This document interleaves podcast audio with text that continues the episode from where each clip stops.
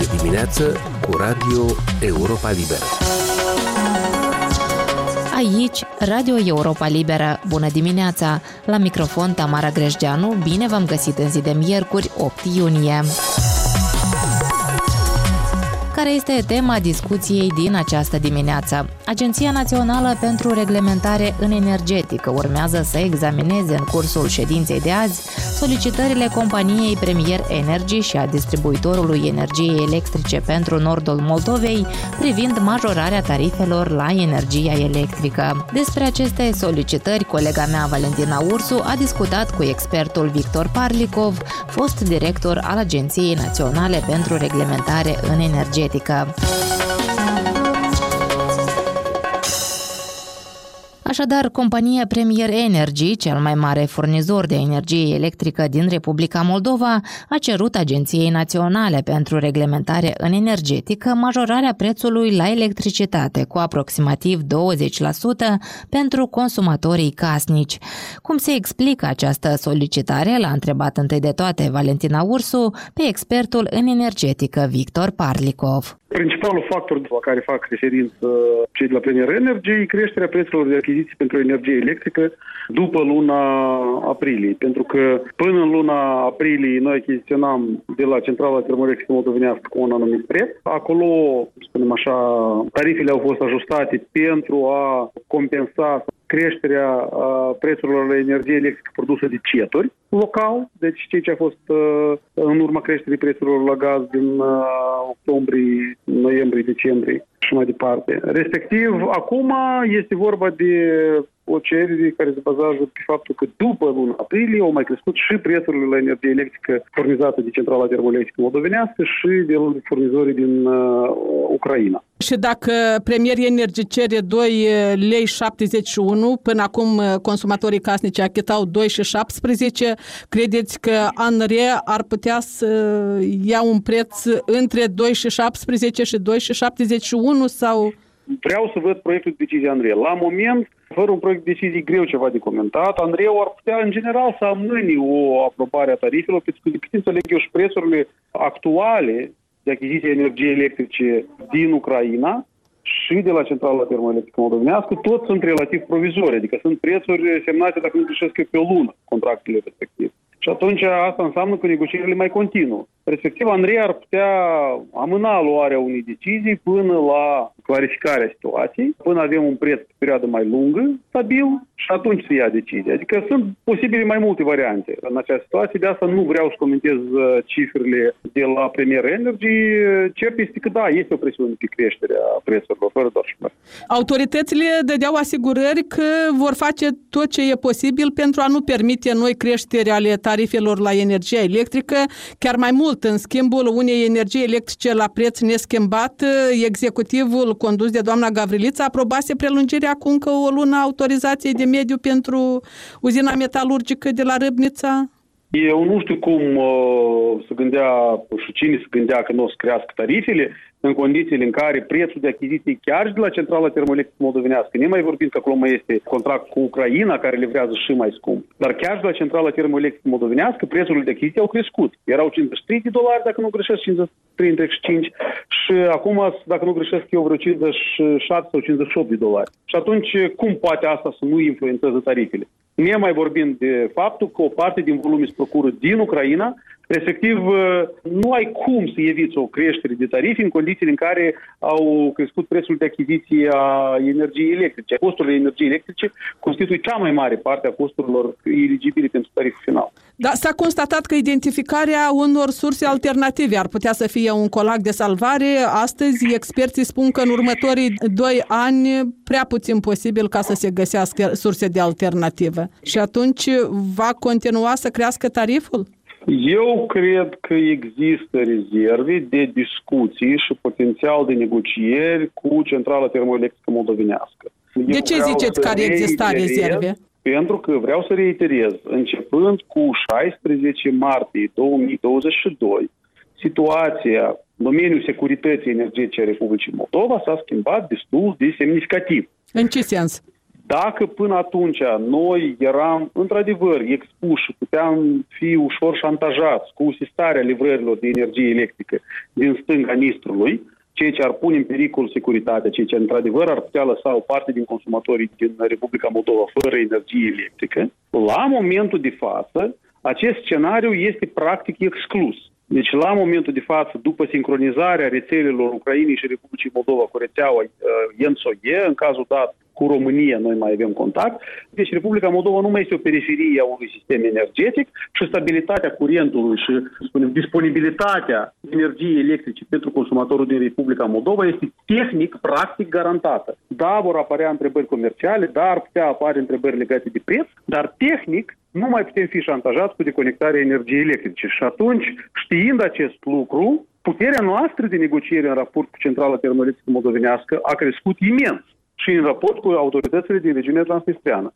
Eu cred că este un moment oportun pentru relansarea discuțiilor și nu doar pe întreg palierul de negocieri, inclusiv cu uzina metalurgică din Râbița, dar în general pe un proces civilizat, un proces calm și pașnic de reintegrare a Republicii Moldova, inclusiv cu concursul Rusiei. Adică cum ar putea să aibă loc această relansare a dialogului cu participarea uitați, Federației Rusie? Nu uitați de faptul că întreaga regiune transnistreană este de fapt, se ține, atârnă de un singur contract. Deci contractul prin care gazele naturale sunt livrate de facto gratuit în regiunea transnistreană. Și centrala termoelectrică de la Cuciurgan este cel mai mare consumator de gaze. Exact, dar nu doar, doar asta, repet, doar acea livrare de gaz de facto gratuit în stânga Nistrului, pe asta se ține toată economia lor, nu doar centrala termoelectrică moldovenească, care le aduce niște venituri prin faptul că livrează energie electrică partea dreaptă a Nistrului. Pe asta târnă și uzina metalurgică, care ar deveni necompetitivă pe piața metalelor dacă ar plăti prețul real la energie electrică sau la gaz.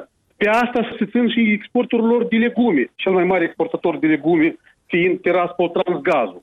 Pe asta se ține practic toată economia lor. Deci dacă Republica Moldova la ziua de azi, fie Ucraina, fie Rusia, oricare din aceste trei părți, pot declanșa o criză umanitară în stânga Nistrului prin simplu refuz de a livra gaze naturale în această regiune. Dar dumneavoastră ați spus ceva mai devreme că e nevoie și de implicarea Federației Rusie, Rusia având acest uh, război din 24 februarie, de care Rusă îl duce cu Ucraina. Credeți că e preocupată de ce se întâmplă în Republica Moldova cu resursele Sunt energetice? absolut sigur că va fi preocupată pentru că la moment Federația Rusă uh, are o vulnerabilitate majoră în regiunea transnistreană, atât din punct de vedere a militar, pentru că acolo se află contingenturi de forțe militare rusești, care în principiu, în cazul unei intervenții, că dacă există o decizie de intervenție militară din partea Ucrainei, ei sunt extrem de vulnerabili și nu vor putea face față. Singurul motiv de ce acest lucru nu se întâmplă la moment, pentru că Chișinău nu vrea să-și asume, să-și permită o operațiune militară străină pe teritoriul său. Federația Rusă astăzi este extrem de vulnerabilă pe agenda transnistreană, inclusiv militar, inclusiv înțelegând că în orice moment, fie Republica Moldova, fie Ucraina, poate declanșa o criză umanitară în regiunea transnistreană pe care Federația Rusă nu o să o poată gestiona, fiind inclusiv ocupată de războiul în Ucraina. Și neavând pârghii reale pe teren, acolo să gestioneze acea criză în regiunea transnistreană. De asta, eu cred că un dialog cu participarea Ucrainei, a Federației Rusă și a partenerilor occidentali care să vizeze pregătirea de o eventuală criză umanitară.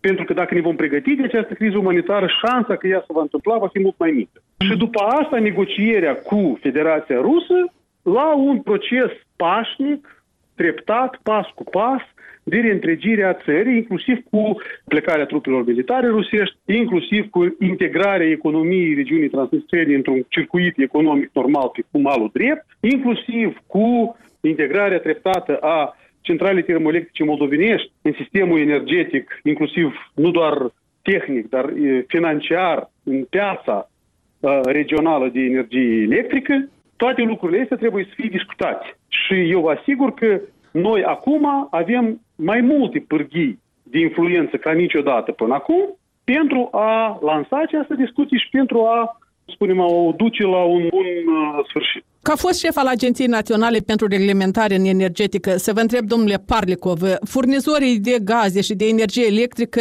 cer de la cetățeni să facă tot mai multe economii. Unde pot fi făcute aceste economii? Sau energia verde ar putea să ia locul uh, energiei? Energia verde doar uh, poate substitui energia pe care, spunem, din surse fosile pe care o consumi. Sigur că cea mai ieftină energie este energia pe care nu o consumi. Dar Există niște limite în care poți face eficiență energetică. Da, asta înseamnă să izolezi uh, casa ca lumea, ca să nu cheltui multă energie, iarna să o încălzești și vara să o răcorești. A început asta... Uh, izolarea blocurilor corect, locative. Corect. Deci sunt, dar uh, lucrurile astea iau timp și necesită investiții. Sigur, cu cât sunt mai mari prețuri la energie, cu atât investițiile în eficiență energetică sunt mai fezabile și economic mai atractive. Dar această eficiență energetică cam cât la sută ar putea să aducă economie? Potențialul pentru Republica Moldova este cel puțin de 50%, păstrând nivelul de confort actual. 50%? E o cifră impresionantă. Absolut, da. Deci noi, dacă ne uităm la intensitatea energetică a Republicii Moldova, noi avem o economie care este de 3-4 ori mai consumatoare, mai energofagă, dacă doriți, pe un dolar de PIB produs. Pentru că la noi, cea mai mare parte de consum este consum în scopuri casnice, consum casnic final. Cea mai mare parte de energie pe care noi o consumăm e pentru încălzirea încăperilor. A doua cea mai mare parte e pentru transport. Și rămâneți la ideea că ar trebui să se mențină și în această lună și în continuare tarifele vechi la electricitate? Eu am spus că Andrei ar putea lua decizia asta, având în vedere că negocierile privind prețurile la energia electrică probabil că continuă. Repet, eu cred că noi avem poziții de negocieri destul de bune la moment și, sincer vorbind, eu cred că noi am putea obține un preț mai bun, cel puțin să revenim cu cei de la Centrala Termoelectrică Moldovenească la prețul de până în aprilie. Respectiv, în acest caz, eventualele majorări de tarife, creșteri de prețuri reglementate ar putea fi, dacă nu evitate complet, atunci cel puțin semnificativ amortizate. Consumatorii finali vor fi și ei afectați de aceste majorări de tarife? Ar trebui să intervină statul? Absolut. În general, nu doar Republica Moldova, toată lumea trece printr-o perioadă de prețuri înalte la energie. Eu vreau să spun că energia electrică din Republica Moldova este practic cea mai ieftină din Europa, poate cu excepția Ucrainei, deși consumatorul casnic din Ucraina este la greu subvenționat. Dar dacă ne uităm la prețul pe piața angro, eu cred că nu veți mai găsi o țară în Europa în care să livreze volume în așa proporții volume la prețul de 59 de dolari pe megawatt Eu cred că asta e un preț la care cei din Europa ar visa. Dar și prețurile de 3, 4, 5 ori mai mari. Deci noi avem prețuri relativ joase. Doar că la noi economia este slabă, veniturile populației sunt slabe și vulnerabilitatea oamenilor la prețuri este mult mai mare decât în țările cu economii mai spunem așa, sănătoase. Și dacă pensiile sunt mici și dacă exact. salariile da, sunt mici, da. atunci lumea vorbește că îi va fi tot mai greu să achite factura. Corect, dar și aici trebuie făcute lucrurile nuanțate. Deci trebuie ajutați cei care au nevoie, dar cei care își pot permite și au posibilitatea să se descurce, trebuie uh, lăsați să se descurce. Eu cred că mecanismul de compensare, cum a fost cu gazul, practic la toată lumea, este un mecanism care irosește o mulțime de bani publici pentru consumatorii care nu au nevoie de asta. Da, noi avem o mare parte de consumatori care au nevoie de ajutor, dar hai să ne focusăm pe ei și le dăm lor mai mult decât să dăm tuturor și mai puțin, când ajunge la toți. A fost expertul Victor Parlicov, fost director al ANRE, intervievat de Valentina Ursu. Doamnelor și domnilor, aici se încheie emisiunea noastră matinală. Eu sunt Tamara Greșdeanu, vă mulțumesc pentru atenție și vă doresc o zi plină de spor în continuare. Puteți asculta emisiunea noastră pe posturile de radio obișnuite, dar este accesibilă mereu pe internet la adresa moldova.europalibera.org, rubrica Radio. Vă mai recomandăm să ne urmăriți pe Facebook, Instagram, YouTube, alte rețele și platforme. Aici e Radio Europa Libera.